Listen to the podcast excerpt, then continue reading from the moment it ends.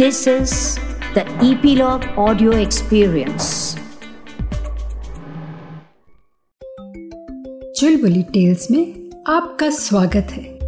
आज हम कहानी सुनने वाले हैं, चिंकी का जंगल। ये कहानी लिखी है डॉक्टर मंजरी शुक्ला ने। चिंकी एक गिलहरी है, बड़ी शैतान, इतनी शैतान कि वो जंगल के अपने सारे जानवरों को कुछ न कुछ मस्ती करती रहती थी उनके साथ में, कुछ न कुछ उनको परेशान करती रहती थी। कभी वो पलटू खरगोश की गाजर कुतर कर फेंक देती थी। तो कभी नन्हे कछुए के ऊपर बैठकर जंगल की सैर कर आती और कछुआ बेचारा कुछ ना कर पाता। एक बार तो उसने निफ्टी गोरैया से शर्त लगाई। और पता है क्या किया? जंगल के राजा शेर सिंह की पूछी कुतर दी। उस समय शेर सिंह सो रहा था। अब निफ्टी तो शर्त हार गई और उसे कई दिन तक चिंकी को स्वादिष्ट बीज और फल लाकर देने पड़े थे। एक दिन जब शेर सिंह जंगल का राजा घूमने के लिए निकला तो उसने देखा कि जंगल में पेड़ पौधे कुछ कम हो रहे हैं। उसे बड़ी चिंता हुई। वह बड़ा परेशान हो गया और जंबो हाथी से बोला, अगर सभी जानवर इस तरह से पेड़ पौधों को खाते रहेंगे तो एक दिन तो ये जंगल खत्म हो जाएगा। जंबो बोला, ये तो मैंने कभी सोचा ही नहीं था। डूडो हिरन बोला, मैं सब जानवरों से कह देता हूँ कि ढेर सारे बीज जो इधर उधर पड़े हुए हैं, उन्हें मिट्टी में दबा दो।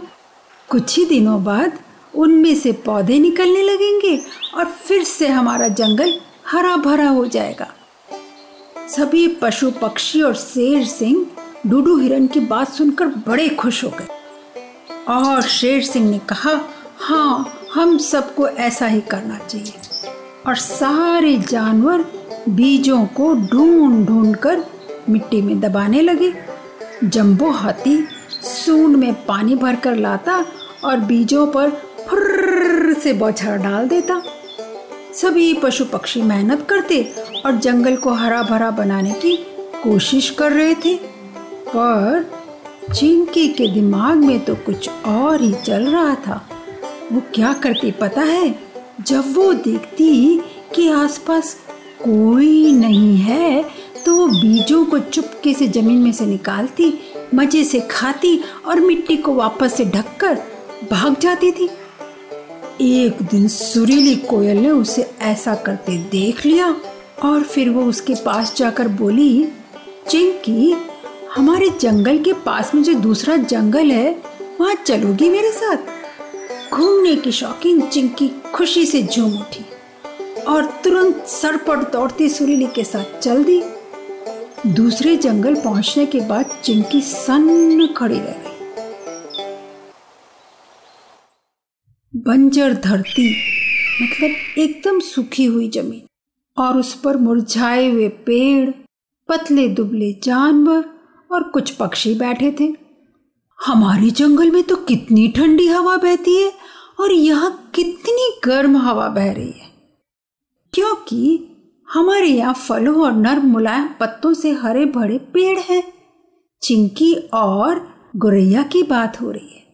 थोड़ी देर बाद चिंकी का गला सूखने लगा और वह बोली, मुझे बहुत प्यास लग रही है और यहाँ पेड़ ही नहीं है तो पानी भी बहुत कम है, नदी भी सूख गई है।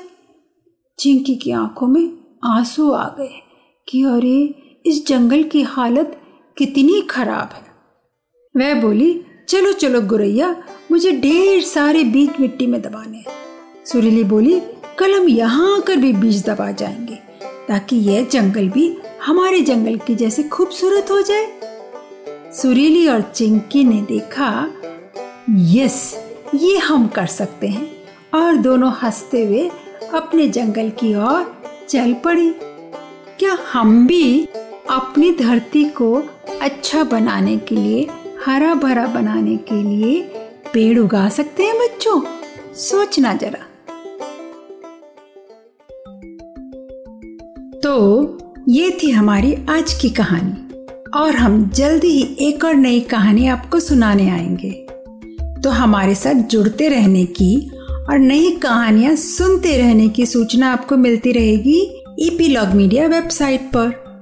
या आपके फेवरेट पॉडकास्ट स्ट्रीमिंग ऐप जैसे कि जियो सावन एप्पल पॉडकास्ट और स्पॉटिफाई पर।